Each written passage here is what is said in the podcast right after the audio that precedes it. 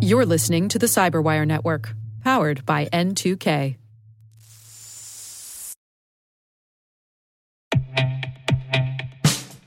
And now, a message from Cyberbit. Mastering cybersecurity is like mastering a sport. You build muscle memory through rigorous practice, then you train as a team to foster cohesion while operating under pressure. Like athletes, cybersecurity professionals thrive on hands on simulation. But traditional courses, certifications, and open source labs won't build you a winning team. You need Cyberbit. Cyberbit offers a hyper realistic simulation environment for your SOC, IR, and C suite to refine your skills, all using the market leading SIMs, EDRs, firewalls, and WAFs they use every day. Cyberbit is offering Cyberwire listeners a free live fire exercise. Sign up your team now at cyberbit.com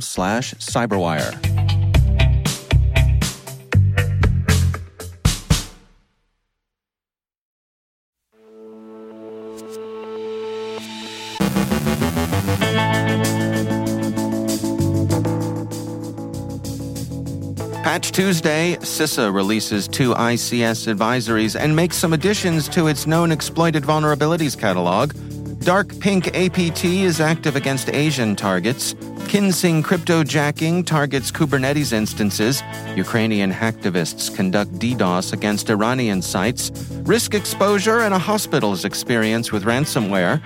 The Health 3PT initiative seeks to manage third party risk. Tim Starks from the Washington Post Cyber 202 on cyber rising to the level of war crime. Our guest is Connie Stack, CEO of NextDLP, on the path to leadership within cyber for women, and phishing with Pokemon NFTs.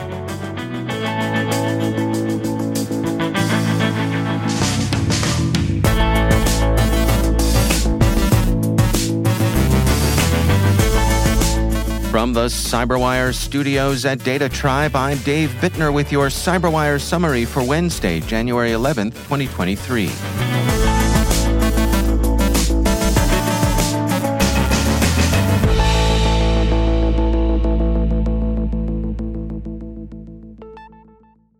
Happy Wednesday, everyone. Great to have you here with us today. Yesterday, of course, was Patch Tuesday, and it was a fairly heavy one. Prominent among the updates published were those issued by Microsoft, a total of 98 patches, with one vulnerability fully disclosed and a second undergoing active exploitation in the wild, and by Adobe for Acrobat and Reader, InDesign, InCopy, and Dimension. Take a look at your systems and update them as appropriate. A side note this Patch Tuesday brings the curtain down on Windows 7. If for some reason you're still using it, Good luck to you. You're on your own. CISA has released two industrial control system advisories yesterday, one for Black Box KVM, the other for Delta Electronics InfraSuite Device Master. Apart from the ICS advisories, CISA has also made some additions to its known exploited vulnerabilities catalog. One of them is a Microsoft Exchange Server Privilege Escalation vulnerability the other, a Microsoft Windows Advanced Local Procedure Call, that is, an ALPC privilege escalation vulnerability. In both cases, U.S. federal executive civilian agencies have until January 31st to check their systems and apply Microsoft's updates. Group IB reported today that it's observing extensive activity by the Dark Pink APT. The researchers have been unable to connect it to any previously observed campaigns which leads them to conjecture that dark pink represents a new threat group. The report says the confirmed victims include two military bodies in the Philippines and Malaysia, government agencies in Cambodia, Indonesia, and Bosnia and Herzegovina, and a religious organization in Vietnam. Dark Pink seems to be a cyber espionage outfit. Its mission appears to be collection of industrial intelligence. Group IB emphasizes Dark Pink's sophistication throughout their report. The threat group's tools, for one thing, are custom built and not commodity stuff from the C2C market. The researchers have noticed only one commonly available bit of malware, PowerSploit Get Microphone Audio. The method of gaining initial access is familiar spearphishing. But here, too, dark pink shows evidence of a good deal of care and attention to detail. In one of their spearphishing emails, for example, the sender posed as a job seeker and mentioned the job board on which he or she had seen the opportunity listed. This suggests that the operators are doing their homework, scanning for opportunities to render their fish bait all the more plausible. Microsoft describes the initial access techniques used by the Kinsing cryptojacking malware to target Kubernetes instances. Microsoft explains that the two most common tactics used by Kinsing to gain initial access are exploitation of weakly configured PostgreSQL containers and exploiting vulnerable images. Kinsing attackers search for applications with container images that are vulnerable to remote code execution. Applications that were exploited by this method include PHP Unit, Liferay, WebLogic, and WordPress. Russian hacktivists, with Killnet as a prominent example, have served as auxiliaries in Russia's hybrid war, and they've been particularly active against targets in countries friendly to Ukraine. Russia has far fewer friends and partners internationally, but one of them, Iran, has now apparently been hit by pro Ukrainian hacktivists. SC Media reports that DDoS attacks have affected a number of Iranian websites, including but not limited to sites belonging to the National Iranian Oil Company and Iran's supreme leader Ali Khamenei. The hacktivists who claimed credit, the record reports, are clear that their operations are a reprisal for Iran's willingness to supply Russia with Shahed drones used in attacks against Ukrainian cities. The group, which goes by the hacker name CyberSex, and that's sex with a C, said in its Telegram channel, and just to show off what we can and what we cannot, Ayatollah Khamenei personal website went down just for one hour. As we advised, it's a warning. If we act, we will act much more rough, no regrets and no sorries there will be. Night timer, no harm, just a demo. Next time we will deface. Iranians, it is not your war. Step down and F off, because next time there will be oil processing SCADA. Note the explicit threat to industrial control systems expressed in that final sentence. Moody's Investors Service released a comment today on the December attack against the Hospital for Sick Children in Toronto. While the impact of the attack itself was contained, the hospital's exposure to risk, along with an apology and alleged remedy from the threat actors, seems out of the ordinary. The ransomware attack against sick kids took place on December 18th.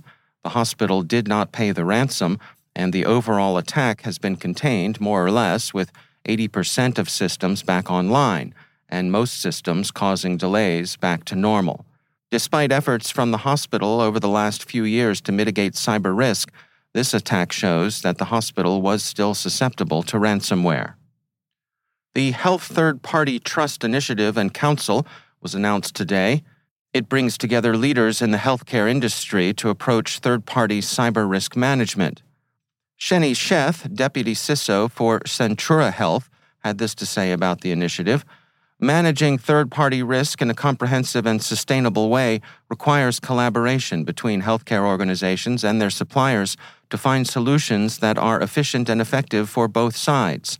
That's why the Health 3PT is so important to Centura Health and our partnerships. In order for this to work, we need more healthcare organizations to adopt common, standardized processes.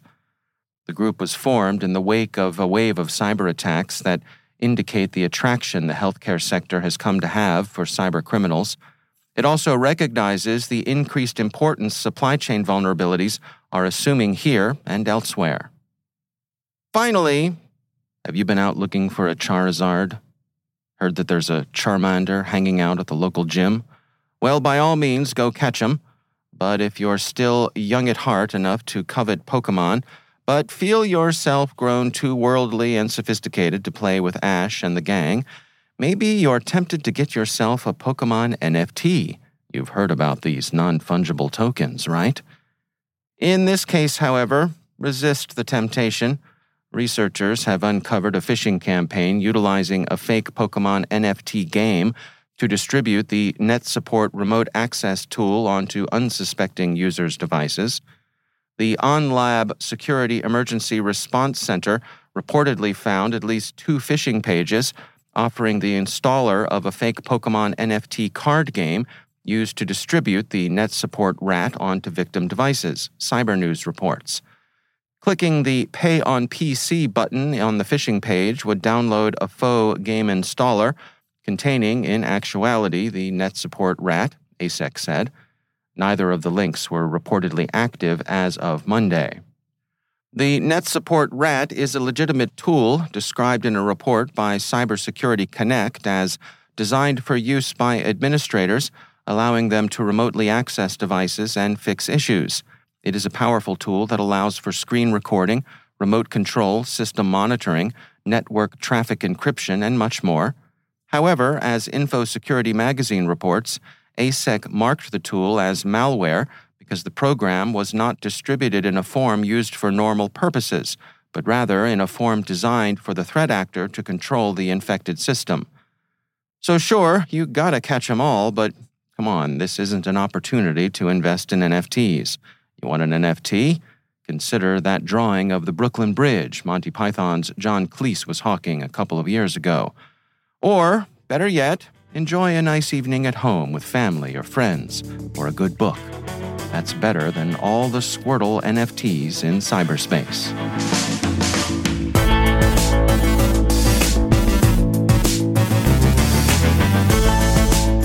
After the break, Tim Starks from the Washington Post Cybersecurity 202 on cyber rising to the level of war crime. Our guest is Connie Stack from NextDLP on the path to leadership within cyber for women. Stick around.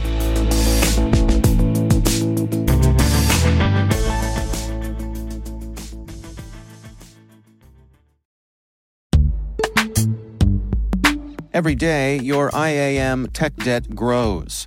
Your multi generational services struggle to work together. Building an identity fabric can fix this. It makes all your identity tooling stronger and allows you to connect any app to any service you want to use with zero coding, zero maintenance, and zero app downtime. Strata's identity orchestration platform separates the identity logic from your applications so you can optimize existing IAM tools and manage them in a single control plane. Now, every vendor, standard, and architecture work together. In short, building your identity fabric means you can secure your non standard apps keep your complex access policies, retire outdated IDPs, and modernize in record time. So build your fabric with Strata Identity and get rid of tech debt for good.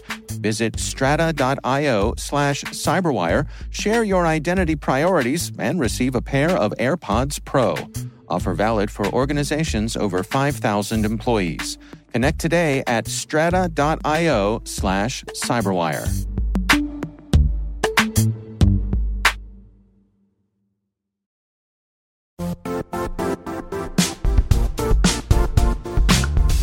The IT world used to be simpler.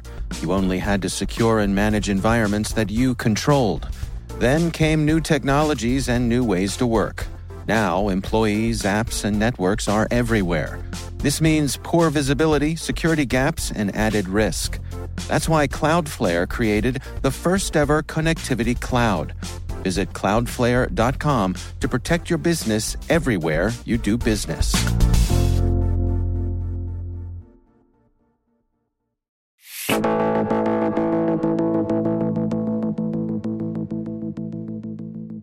According to Cybersecurity Ventures, women hold about a quarter of the jobs in cybersecurity these days, and those numbers are trending, albeit slowly, in the right direction.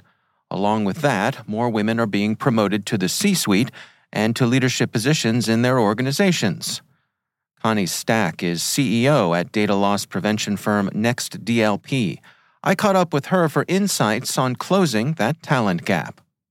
I very typically was the only woman on the executive teams of companies that I worked with, whether they were, like said, straight up tech companies uh, like you know WordStream or or Optus, uh, you know, throughout my career, into you know Veracode and and then the early days of, of, of Digital Guardian, and so you do see that, and and it is you learn, I think, pretty quickly that you have to have confidence in yourself, right, and you have to be able to speak out and and and, and make yourself heard. Because uh, often you may find yourself in a room, and, and I, I found them in, in both, you know, executive conference rooms, board rooms, as well as around a table selling cybersecurity services, right? Because typically they're they're they're male dominated as well. And I think you have to learn to be confident and and and, and speak your mind and uh, you know ensure that your voice is heard over you know many you know often you know louder male voices uh, sometimes at the table so i think that's one thing that is is is really critical. Um, another thing that is critical i find is technical aptitude right? You have to know you have to go deep on the if you're on the you know the, the, the sales side let's say if you're a vendor selling into cybersecurity or or a technology specialist selling sending or selling into technology buyers it's really important that you know and understand the technology. Cybersecurity buyers in particular are discerning they want to know the product is going to deliver on the value proposition. And you have to be able to go a little deeper. And, and, it doesn't matter what role you're in, by the way, even as a marketer, right? So I grew up obviously on the marketing side with, uh, with, with CMO roles being my most common. And even as a marketer, I challenged myself to dive into the technology and know it deeper than maybe a typical marketer, you know, might, might know it. I, I thought that was, you know, mission critical because you have to be able to articulate not only what the product does, but a little bit of the how as well. And that will gain you a lot of credibility within your organization because I can, I can tell you when I went down, you know, to, to my engineering group, I say down because they were actually on the first floor compared to the second for me. But when I talk to engineers, I mean, they so respect it. They don't they don't expect you to have a discussion about the quality of their code or or anything you know to that extent. But the very idea that you're interested in the how right how it works not only the the you know what it does is um, always well received. Uh, both like i said internally built my credibility i think um, tenfold. And then when i went to you know if i was at the seat in a sales situation or trying to work with an executive from a company that had our software, was using our software, I could always talk to it at a level a little deeper than they expected. And it was always, you know, well, you know, very, very well received. So don't be afraid of the technology. Dive in, learn more. And I think that, that, you know, helped me, uh, you know, a lot along the way, you know, as well. So confidence, deeper technically, and I think finding, you know, the, the last thing that I observed, and, and I was actually fortunate in this department because I sought out mentors. I sought out people who would help me, you know, grow, you know, my career. I'm curious for, for your insights and advice for women out there who find themselves frustrated. You know, I, I still hear stories about uh, being asked to take notes or get coffee or, or going to trade shows and people assuming that they are not in technical roles, that they're in sales or HR or something like that. Um, do you have any insights for navigating uh, the degree to which that is still a reality? Yeah, I, I think, I mean, it is fair to say, particularly in, in, in the cybersecurity space, that that is still a reality. I mean, we've made, you know, vast improvements. When I, you know, came into cybersecurity in like the 2000 and gosh, 2008 kind of timeline. I believe the stats literally said 8% women, 92% male. We come up through marketing. We come up through HR. We, you know, um, few of us come up from, from, from the technical ranks. Now there are wonderful exceptions. And when Mo Rosen came to Digital Guardian, he bought Deb Danielson as our CTO. She was an incredibly talented woman, uh, you know, on the technology side of the house. So it was, it was, it was great to see that. And frankly, I, I think I think generally speaking, you know, most of the the men that I've had, you know, that that I've had the fortune of working with and collaborating with, you know, throughout my career in cybersecurity, listen, some of them, you know, whatever. I was in marketing, so it was it wasn't a mistake to, to, to put me there. But I actually we had females in our you know engineering team as well. We had females that worked in our managed service who were threat hunters, threat researchers, and you know incident responders and that sort of thing. And they may have made the mistake once, they didn't make it twice, and it wasn't because you know it, it was just like, oh, thank you for correcting me, you know, and you move forward, and they really didn't make that you know that thing a big deal. I do you know, I've heard those stories too, Dave, about horror stories, really. And, you know, I, I I'm fortunate because I didn't have those myself and I wouldn't want anybody putting them in, themselves into a situation where they, you know, stay in an unhappy work environment, right? They don't. I mean, if people are, are, are, generally malicious and not willing to allow you to be confident, not willing to mentor and guide you, not willing to invite you to the table, then honestly, it might be time to look for a, a different opportunity where those you know, three kind of standards can be met because I do know there are a tremendous amount of companies out there, specifically in cybersecurity, that do uh, invite and welcome women, and they're long over those, you know, old tropes about you know girls can't code sort of foolishness. I mean, it's that's that's I think well behind the most professional security organizations that exist in the world today. Connie Stack is CEO at data loss prevention firm Next DLP. Be sure to check out our Creating Connections newsletter on the Cyberwire website, where Connie Stack has an article Breaking the Glass Ceiling My Journey to Close the Leadership Gap.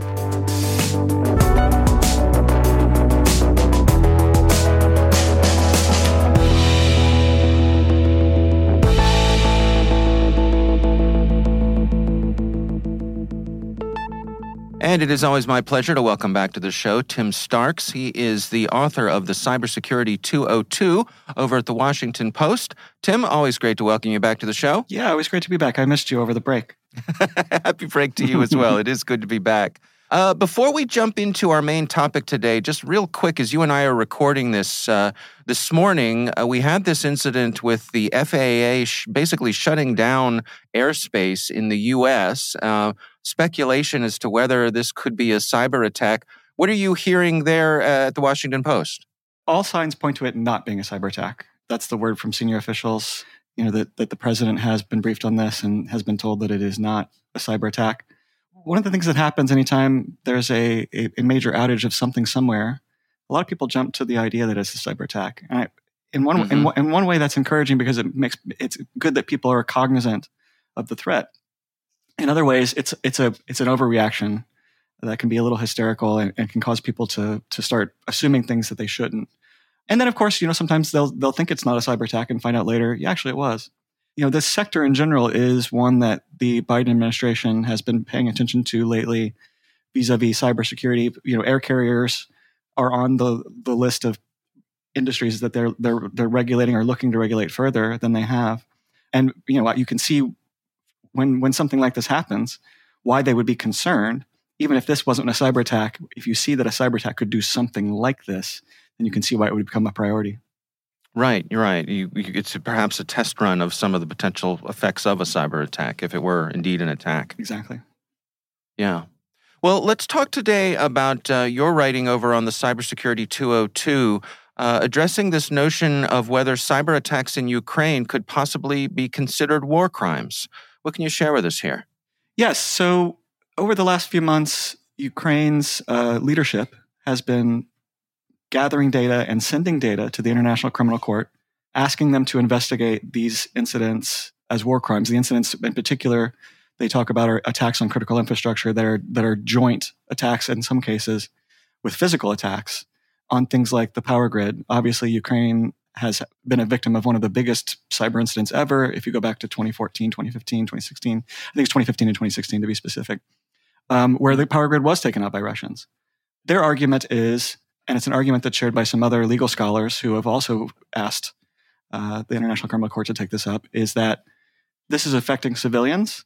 And the sort of best case argument that, that anybody made to me for the story was if you were to knock out the power in Ukraine in the winter, how could you describe that as anything other than inhumane? You can try to make the argument, if you're Russia, that this was targeting a legitimate military target, not going after civilians the way war crimes work and, and how the court evaluates them is that they have to be proportionate. They can't you have to be really showing that you're targeting a military asset where there is some harm done to civilians. Um, and in this case, it doesn't look like that. On the other hand, you know, there are concerns about whether this is something that would be a priority for the ICC. I've not heard back from them on, on whether they're taking this up. The, the group of legal scholars that that approached them and said, "Hey, you know, we would like you to take a look at this," have said that have said that the ICC, ICC told them privately, "We are going to take this under consideration." You know, some of the people I talked to were also confident that they were looking at it. Others, you know, the, the concern, of course, is that with a lot of very vile things happening on the ground in Ukraine that are much more evidently cyber, you know, th- there's not much there's not much of a standard to prove it. Did it happen or did it not? And if it happened, it's clearly a war crime. Things like torturing children. I mean, you can't. Mm. If that happened, then then that's maybe maybe some people wonder that they would focus on those kinds of things over a cyber attack, where it would be a little more difficult potentially to argue that it was a war crime, or or perhaps there will be difficulties in, in the expertise at ICC. I mean, a lot of people aren't sure what kind of expertise they have on that subject right now, although they could potentially, uh, some told me, contract it out. I'm curious on your take on this because it's been my observation, my understanding that um, there's been kind of a, a reticence, a hesitance for uh, organizations um, to draw clear lines in the sand when it comes to some of these diplomatic issues in the cyber realm in particularly. Like they they almost want to keep some of these lines fuzzy uh, at this stage of the game. Is, is this an area where that kind of thing applies in your view? It's potentially. I think i think the difference between this and and what i think you're mostly talking about right now which is nato nato has explicitly said they want the line to be vague on when Article 5 might be invoked. Article 5 being the, the rule that says an attack against a NATO nation is an attack against all the NATO nations and they can all take right. collective self defense. And so far as I know, I think that's only been invoked even once uh, successfully. So I think that they've been very explicit uh, on the NATO side of things. I think there's a chance that, that that might be the thinking of the ICC. That's a little speculative on my part. There's a pretty broad consensus that these rules do apply to cyber attacks. You know, if you go if you go back to when some of these international agreements and treaties were being written and debated, there would be an enumeration of specific kinds of attacks, but they were always more focused on the consequences of the of what the weapons would do.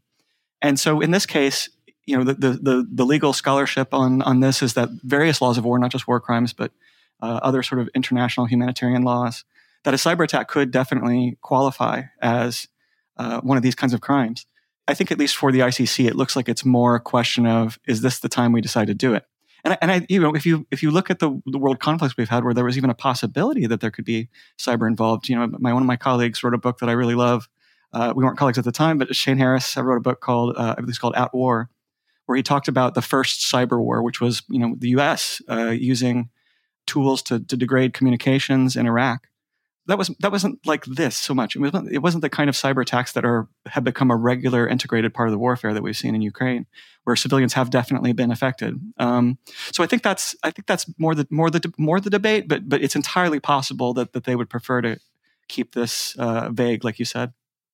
I, I think it's a really interesting point you bring up, though, that it's possible that given the broad spectrum of potential war crimes here that maybe the cyber ones wouldn't move to the head of the line. There, there are other much more horrible things that, that would require their attention. Yeah, I think I think maybe the case would be different if you could show the, the demonstrable harm. For instance, uh, you know, the hmm. company mm. that said it was attacked by Russians, uh, the big the big U- Ukrainian energy conglomerate DTEK, has not said that they were successfully hacked that I that I know of. They said they were targeted and attacked. I think if they if they were able to demonstrate that this harmed civilians, not just that it had the potential to harm civilians, maybe things would be different. You know, the laws, the laws, the laws, law on this. Uh, you know, you can get in trouble for attempted murder, the same as you can get in trouble for murder. But I think I think when you're looking at clear evidence of war crimes, I think it is probably easier to demonstrate it when it has actually happened, as opposed to the potential for it to have happened. Tim Starks is the author of the Cybersecurity 202 over at the Washington Post. Tim Starks, thanks for joining us.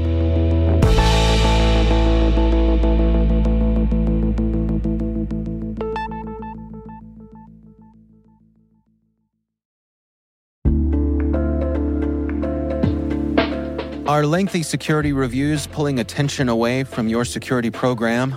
With the largest network of trust centers, Vanta can help you streamline security reviews to win customer trust, save time, and close deals fast. Proactively demonstrate security by showcasing key resources like your SOC 2 or ISO 27001 and provide real time evidence for passing controls. And when a security questionnaire is required, Vanta takes the first pass for you. Visit vanta.com/cyber to take a self-serve tour. That's vanta.com slash cyber.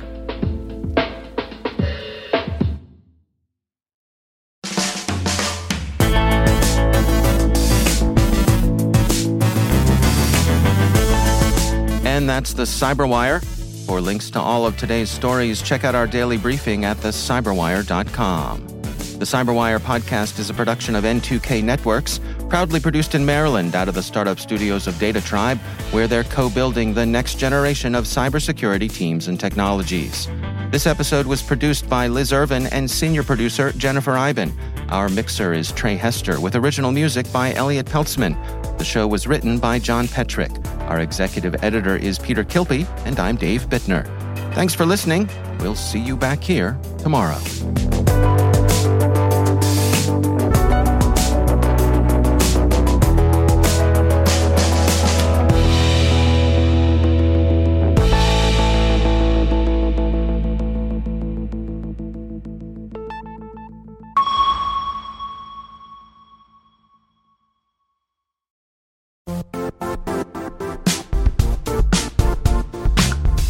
And now, a word from our sponsor, Zscaler, the leader in cloud security.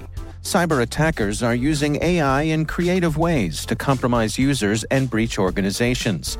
In a security landscape where you must fight AI with AI, the best AI protection comes from having the best data. Zscaler has extended its zero trust architecture with powerful AI engines that are trained and tuned by 500 trillion daily signals. Learn more about Zscaler Zero Trust Plus AI to prevent ransomware and AI attacks. Experience your world secured. Visit zscaler.com slash zero trust AI.